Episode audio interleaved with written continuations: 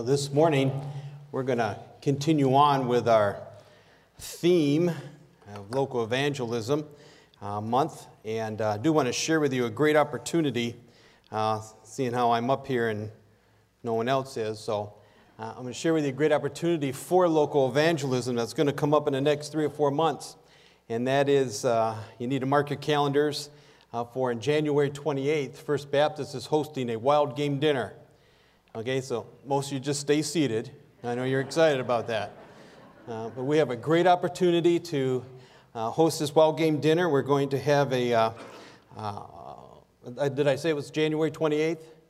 Okay, put it on your calendar. We're going to have a speaker here. His name's Gabe uh, Van Warmer. He's from Michigan Outdoors, a Christian man. We'll share the gospel. And we want to use this as an opportunity to reach those who don't know Christ. And uh, that's where you come in, okay? To invite your friends and, and uh, relatives that don't know the Lord but are outdoor enthusiasts, so to speak. There'll be a lot of things going on here that day uh, with vendors and, and well, the DNR here, we'll have all kinds of stuff here, but most importantly, we will have a gospel message that everyone will get to hear. And uh, we want to encourage you to put that on your calendar and invite someone. We do have some flyers in the back there if you want more information, or you get online, it's on there too as well. And we'll have more information as the time gets closer. So we just want to give you some heads up for that so we can watch and see how the Lord's going to work in our efforts here at local evangelism. Amen? Good. I'll be excited about that because I know we are. Now, with the theme uh, that we're using this month for local evangelism, gospel shaped outreach, I want to share with you this morning the title of my message is God's gospel plan. And as we continue through with this, I want to share with you what I believe and what I think the scripture tells us about God's gospel plan. God's gospel plan has both a beginning and an ending. And we're going to look at the ending for the majority of our time this morning, but we do need to see the beginning. So, if you take your Bibles real quickly, we're going to flip back and forth a little bit uh, to Genesis chapter 3. In the book of Genesis, we see, uh, or we know that sin entered into a perfect world that God had made. And, and Adam and Eve, as we know the story, rebelled against God. And because of that, death entered into the world, a vertical death, if you will, uh, that is separation from God, and also a, a horizontal death, which, which, which resulted in dysfunctional relationships with one another uh, here on this earth, and, and things just not being perfect like they once were amongst God's people. It brought a spiritual death, that is our separation from God, but it also brought a physical death that we all are familiar with today. And man wasn't the only one affected by this sin, by this fall, if you will. Uh, the creation, all the creation, suffers under the weight and the burden of sin today because of this. So, but God did promise a redeemer. God promised a Redeemer, a perfect sacrifice, one who would take away this sin, take the sin away from all of us, and He promised him through the descendants of Eve. This Redeemer would, would conquer sin, the Redeemer would, would conquer Satan, the Redeemer would, would do away with death as we know it today. And here in Genesis chapter 3, I want to share with you just one verse, verse 15. And here, God is telling the, the serpent, He says, I will put enmity between you and the woman, and between your offspring and her offspring. He shall bruise your head, and you shall bruise his heel. I want you to listen very carefully. This was God's plan right from the very beginning that a Redeemer will come. This is the beginning part of God's gospel plan. Who is this Redeemer? It says here in verse 15, the offspring of the woman, Eve. What will he do? He'll destroy the work of the serpent, that old devil. And how will he do it? At a great cost. He will be wounded, but Satan will be destroyed. And we ought to rejoice over that, that we know that early on in, in the Bible. Amen? Okay? You guys got to get a little more pumped up than that. This is God's gospel plan. We ought to be excited about it. And hopefully by the end of the service, you'll be excited about to tell others about it. There you go. I want you to think about that. At the very beginning of Scripture, we already have the beginning of His plan that He will send a Redeemer to save us from our sins, not just us, but all of us around us and all of creation. That should be exciting. So, briefly, that's the beginning of God's gospel plan. Now, I want us to go all the way toward the end of God's gospel plan and turn to the book of Revelation. In the book of Revelation, chapter 5. Revelation chapter 5. To understand what's going on in this chapter, we need to know what's going on in the passage before. So, before we start reading, I, we, we need to get a picture in our heads of what's taking place. Understand, understand this God is seated upon the throne. So, all of you, if I ask you to close your eyes, I don't want you to fall asleep, but I want you to, to vision what this must look like, okay? So, you have this scene in your minds. God is seated upon the throne. He is surrounding the, the, surrounding the throne is an emerald rainbow that the, the Bible tells us about. And sitting around the throne are 24 elders representing the church of Jesus Christ. Coming from the throne are, are thunderings and, and lightnings and voices, which uh, signify the judgment that is about to fall upon the, about to fall upon the earth. Now picture it. Spread out, spread out in front of this throne is a sea of glass. Think about that. Standing in the midst of the throne are four living creatures, the Bible says. And they, uh, they, they are God's special angelic servants, if you will. And the Bible says that, that the angels rest day or night, or do not rest day or night, praising God. And the 24 elders, hearing the voice of the angels, it says they fall down on their faces and they worship him who lives forever and ever. That is the scene that we have here as we begin Revelation uh, chapter 5. That's what, that's what you should have in your mind. Are you with me? Okay. Here in chapter 5, we have a book. Actually, it's a scroll, but we'll probably call it a book. Look with me in verse 1 in, in, in Revelation chapter 5. This is John the Apostle writes. He says, Then I saw in the right hand of him who was seated on the throne a scroll written within on the back, sealed with seven seals. Now, listen carefully. It's not a book of prophecy that he sees here. It is not a book of instruction that John sees here. Folks, this is the title deed to the earth. That's important. This is the title deed to the earth. This book unfolds the rest of the entire book of Revelation. What is going to take place is in this scroll, is in this book.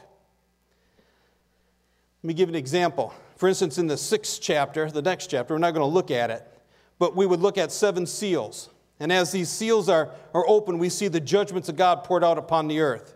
And when the, seal, when the seventh seal is opened, we have seven trumpets. They're called the seven trumpet judgments. And when the seventh trumpet sounds, you would find seven vial judgments or bowl judgments. And uh, all the judgments of God to this earth are wrapped up in this scroll. They're all in this book. And that's why we need to, and, and I need you to listen carefully, because I want you to be thinking of its importance of not just in our lives, but in God's plan with the gospel. How important this is. This book, which is about to be opened in our, in our passage this morning, unfolds the entire history of the tribulation from the very beginning to the very end. That's how important this book is. It is the title deed to the earth. Title deeds are important, are they not? How many here own a home? How many here like knowing that well, if you got it paid off or whatever, even if you don't, you have the title deed to your property? It is yours. You own it. And this book tells us what will take place from the very beginning here in the book of Revelation to the very end during the tribulation period. What happens in the end? You know, we're told at the, at the blowing of the seventh trumpet, Jesus Christ will once again, he will once again uh, be in control of this earth. Go back with me to Revelation chapter 3, just a few pages over. Revel, or not 3, Revelation chapter 11. Revelation chapter 11. Look what the Bible says here. Look at me in verse, uh, verse 15. It says, Then the seventh angel blew his trumpet. This is the seventh trumpet. Then the seventh angel blew his trumpet, and there were loud voices in heaven saying, The kingdom of the world has become the kingdom of our Lord and of his Christ. And he shall reign forever and ever. And the 24 elders who sit on the thrones before God fell on their faces and worshiped God. Think about this. Jesus once again takes the dominion over the earth that so rightly belongs to him. That's what he's saying here in Revelation 11. That's why this book, this scroll, is so important. It is the title deed to the earth, and whoever possesses it owns it. Now, John sees the scroll in the hand of God. That's, a, that's the first point I want to share with you this morning. John sees the scroll in the hand of God the Father. Look with me in verse 2. We'll read verse 1 again, then we'll really concentrate on 2 and on. He says, Then I saw, this is John saying, Then I saw in the right hand of him who was seated on the throne a scroll written within and on the back, sealed with seven seals. You have to have that picture in your mind, okay? And then it says in verse 2 And I saw a mighty angel proclaiming with a loud voice, Who is worthy to open the scroll and break its seals? And no one in heaven or on earth or under the earth was able to open the scroll or look into it. And then what's John do? Before we even read on, what would you do? What's it say? And I began to weep loudly because no one was found worthy to open the scroll or to look into it. And one of the elders said to me, Weep no more. Think about this. This passage of Scripture begins the, the story of the thrust of this whole chapter. It is the unfolding story of the one who, who takes the scroll and opens it up. It's the, it's the unfolding story of the one of the only one who's worthy of our worship. You need to picture the scene in your mind. This mighty angel, mighty angel is looking for someone who is worthy to open this book and break its seal and no one, no one can be found. Not on the earth, not under the earth, not in heaven. You ever think about that? It says John begins to weep. Actually, it says John begins to weep loudly, which actually means he kept shedding tears. He was doing more than just crying, he was weeping loudly because no one could be found to open the book. Now, if it ended there, how terrible would things be? You ever thought about that? How terrible would it be? That's probably what was going through John's mind. No one can be found to open this book. Do you ever ask yourself, well, who will save us? Who would save us if no one could be found? What would happen? What will happen if, if no, no one is found worthy to open a book and look inside and claim it? You know what would happen? We'd all be lost and on our way to hell. This is not the first time we have something like this in Scripture. We have a similar scene in the Old Testament, except that was given to Daniel. And at the end of Daniel's prophecy, after God had revealed much of uh, the future events to him, uh, we can read it. If you want to turn back to Daniel chapter 12, in fact, you can keep your finger there. We'll go back there another time. In Daniel chapter 12, we, we see a scene similar to this. And so, for us who have the scriptures, this isn't the first time we should hear this in, in the Bible. In Daniel chapter 12, look with me, if you're there, in verse 5. It says, Then I, Daniel, looked, and behold, two other, and they're talking about angels, two others stood, one on this bank of the stream, and one on the other bank of the stream.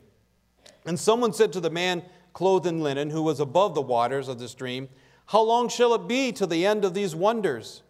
And I heard the man clothed in linen, who was above the waters of the stream, he raised his right hand and his left hand toward heaven and swore by him who lives forever that it would be for a time, times, and half a time, and that when the shattering of the power of the holy people comes to an end, all these things would be finished. Now, do you understand all that?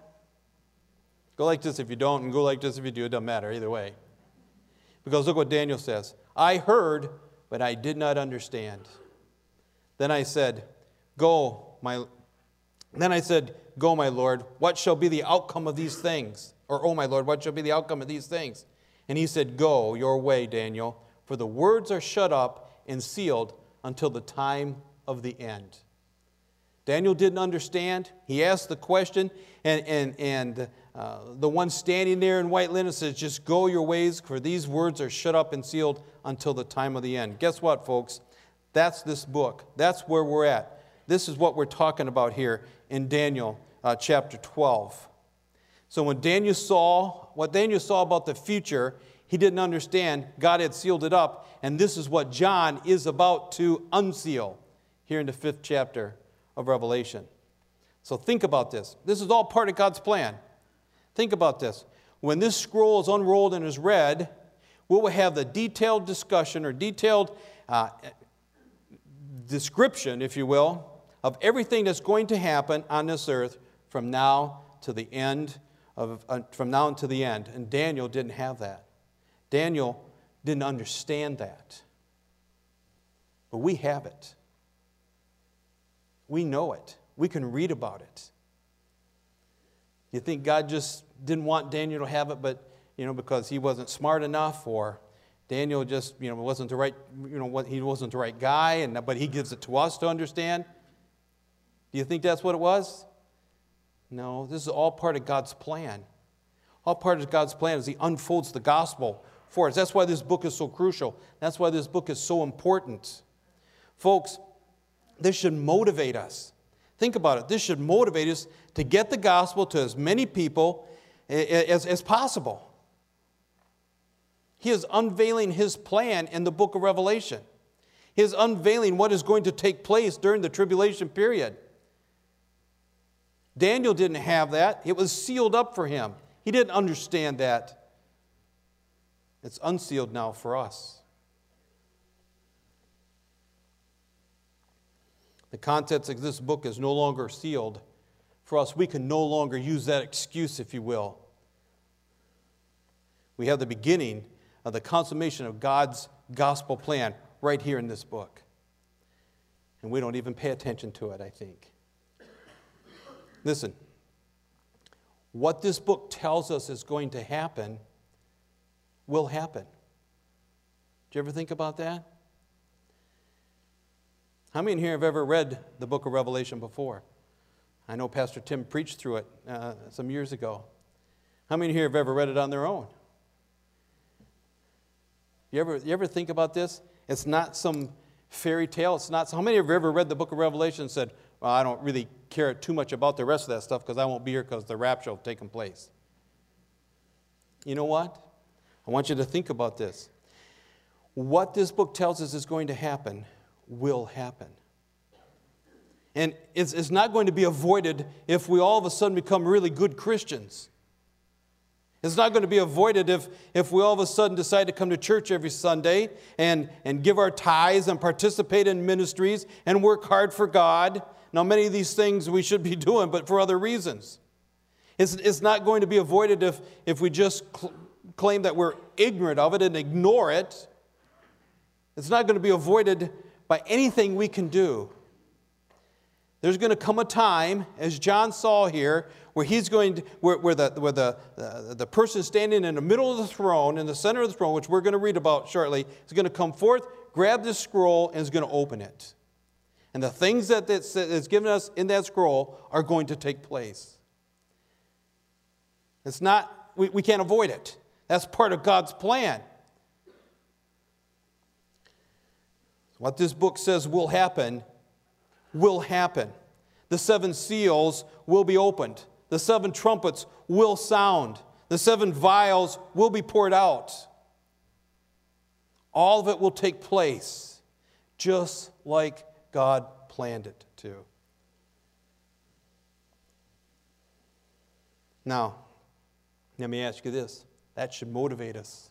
Wouldn't you agree? That should motivate us to put away all these silly arguments that we have sometimes, put away our selfish desires, put away lazy Christianity, and get the gospel of Jesus Christ to those who have never heard it or those who don't understand it. That should motivate us. These things will take place. That's part of God's plan. Well, the next thing I'd like to share with you is to take a look at the identity of the one who does take the scroll. And back in Revelation 5, look with me in verse 5. It says, and, the one, and then one of the elders said to me, Weep no more. Behold, the lion of the tribe of Judah, the root of David, has conquered so that he can open the scroll and its seven seals. And between the throne and the four living creatures and among the elders, I saw a lamb standing as though it had been slain, with seven horns and with seven eyes, which are the seven spirits of God sent out to, into all the earth. And he went and he took the scroll from the right hand of him who was seated on the throne. I want to just stop there for a second. Who is this one who alone is worthy to take the scroll from the one sitting on the throne? Well, we're given three names for him here. The first one is the lion of the tribe of Judah. This is the only, this is the only place in the book of Revelation where he's called a lion. In Genesis chapter 49, you don't need to turn, I'll just read it to you. When Jacob here is giving his blessing to his sons before he passes away, Genesis 49 says this Then Jacob called his sons and said, Gather yourselves together, that I may tell you what shall happen to you in days to come. Judah, your brothers shall praise you. Your hand shall be on the neck of your enemies. Your father's sons shall bow down before you. Judah is a lion's cub. From the prey, my son, you have gone up. He stooped down. He crucified as a, or he crouched as a lion and as a lioness. Who dares rouse him? The scepter shall not depart from Judah, nor the ruler's staff from between his feet, until tribute comes to him and to him shall be the obedience of the peoples. Here we find that from the tribe of Judah would one day come the Messiah, who is Jesus Christ himself. So, one of the names for the Messiah is the lion of the tribe of Judah.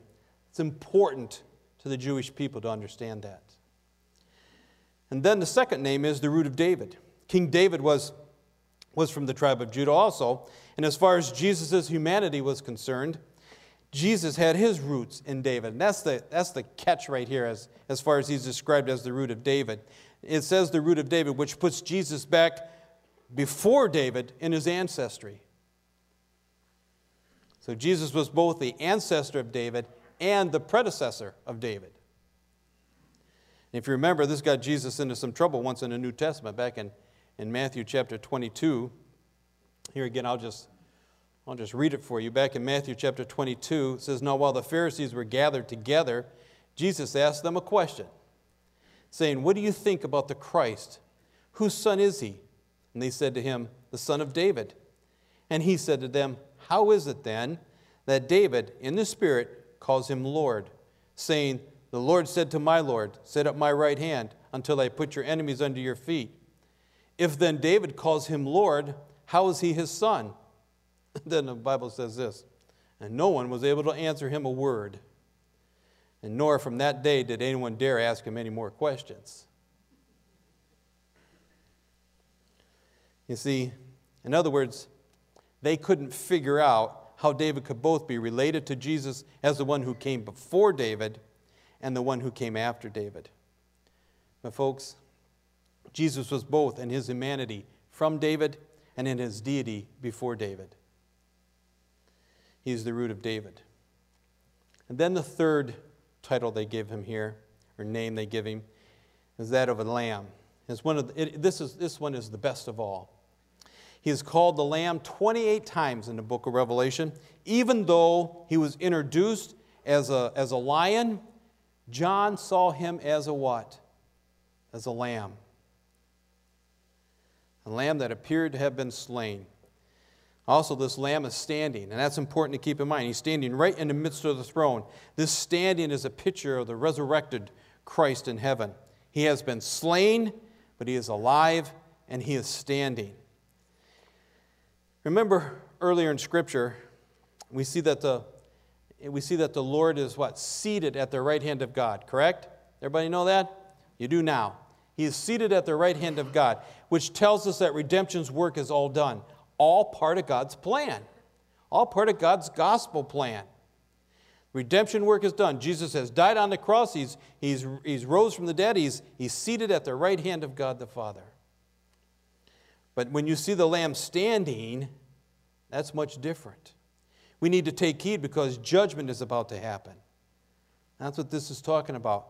You know, there are some characteristics about this lamb. I want you to notice what they are. The lamb appears to have been slain, but he is alive. Look what it, look what it says here.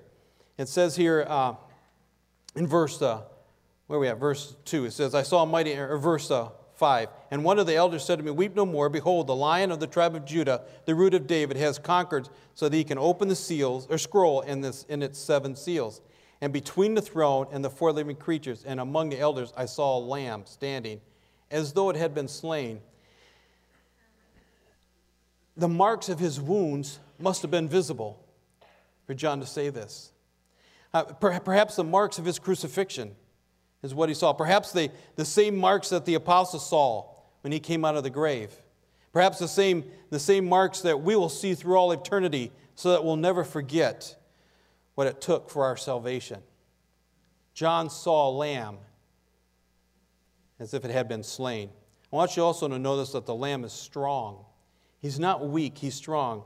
The picture of seven horns is a picture of strength. That's this passage is talking about. Horns in the Bible always refer to strength. If that's the case, then even though this lamb had been slain and had not been weakened, he was not weakened. He is still all powerful and he's still almighty. Aren't you glad of that? And notice also that he is searching. Verse 7 says, He went and he took, or in verse 6, he says, I saw a lamb standing as though it had been slain with seven horns and with seven eyes, which are the seven spirits of God sent out into all the earth. He says it has seven eyes, which are the seven spirits of God, which is, which is uh, uh, symbolically represents the Holy Spirit. And what this means is it represents wisdom, it represents his omniscience, it represents his sovereignty, and the only one who's worthy of our praise. Isn't God's plan amazing? I mean, I don't want you to lose this. Here's the lion and the lamb all wrapped up in one person. The lamb is the one that takes away the sins of the world. The lion is of the tribe of Judah. The, the, the lamb is, is, is reference to his first coming and his death on the cross.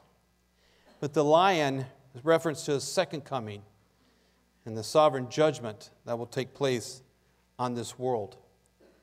One writer puts it this way He says, The lamb represents the grace of God, the lion represents the government of God. He says, As the lamb, he is judged, as the lion, he is judging.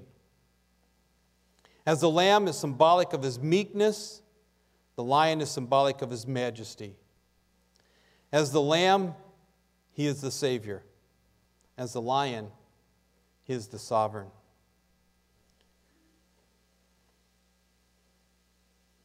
I hope we can keep that in our thoughts because that's who takes the scroll from the one who sits on the throne.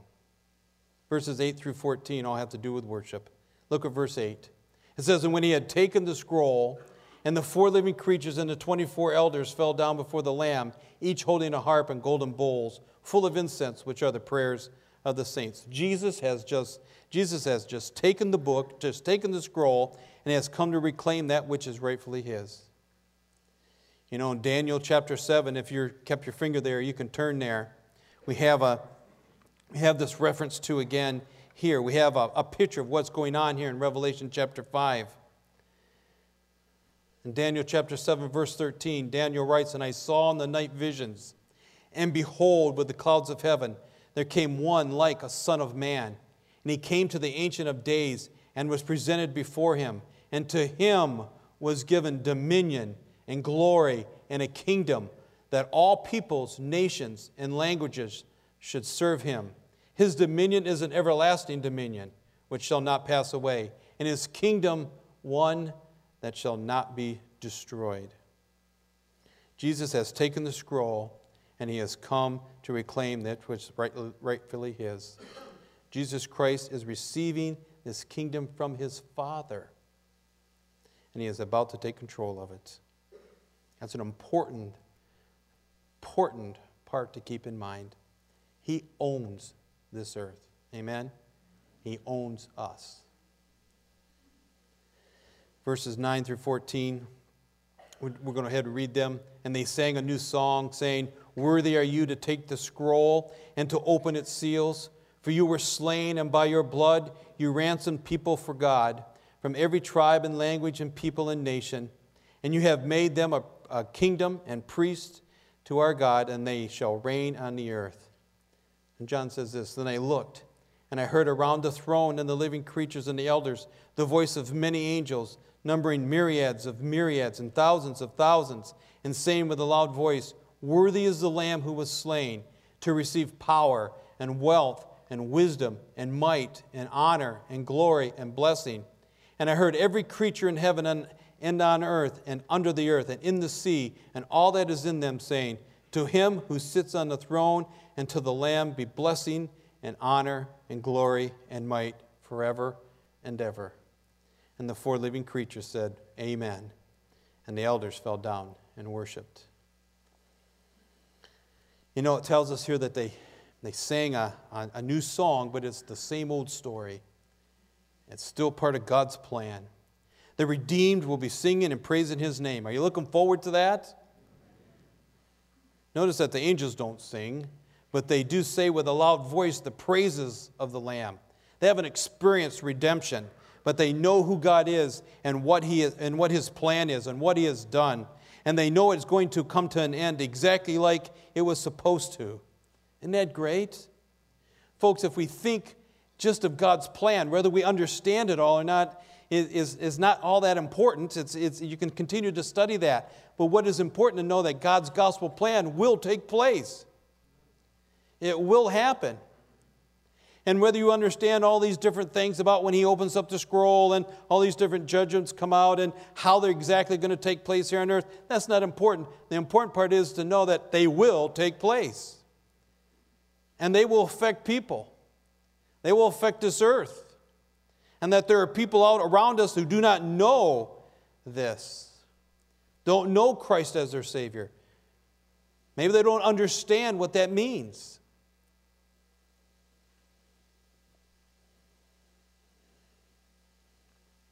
Let me ask you a question. How does that affect us when we talk to those who don't know Christ? We ever thought about, you know, God's plan is going to take place and this person doesn't even know it, doesn't understand it? In closing, I want you to do this for me. I want us to get the picture clearly in our sight because I don't want you to forget it. Here's, here's the picture I want you to, to see according to the book of Revelation here. God is on the throne. And around this throne are the redeemed, the 24 elders. And in the midst of the throne, on each side, are four living creatures. And God's hand is a seven sealed book or a scroll. That's, what, that's what's taken place. And, the, and there, there, there's heard a, a voice of a mighty angel saying, Who is worthy to open the book and to break its seal? and no one comes forth at first. But then one of the elders say, There is one, there is one who is worthy. And as John looks, picture this in your mind, as John looks, he sees one that looks like a lamb that was slain. And as that one comes forward and takes the book, all heaven breaks forth into praise and to singing. What a scene that must be. We can't even describe it properly, I don't think. What an amazing plan that God has for His gospel. How we need to tell others about that plan from the beginning to the end. Amen? Are we doing that? That's the question we need to ask. Let's bow our heads for a word of prayer. Father, we're so grateful for your gospel plan. Father, we're so grateful for your word and and how you've shared it with us. But Father, help us to be bold in our witness. Help us to, to have that desire to share this with others who we know does not know your plan. We know has never heard about you as their Savior. Father, help us to be diligent in that. There's not one person in this place, Father, I know this morning that doesn't know someone who, who, who doesn't know the Lord. And Father, help us to be witnesses for you. Help us to, as we call this local evangelism month, to evangelize and to share the good news of your gospel with them. In Christ's name we pray. Amen.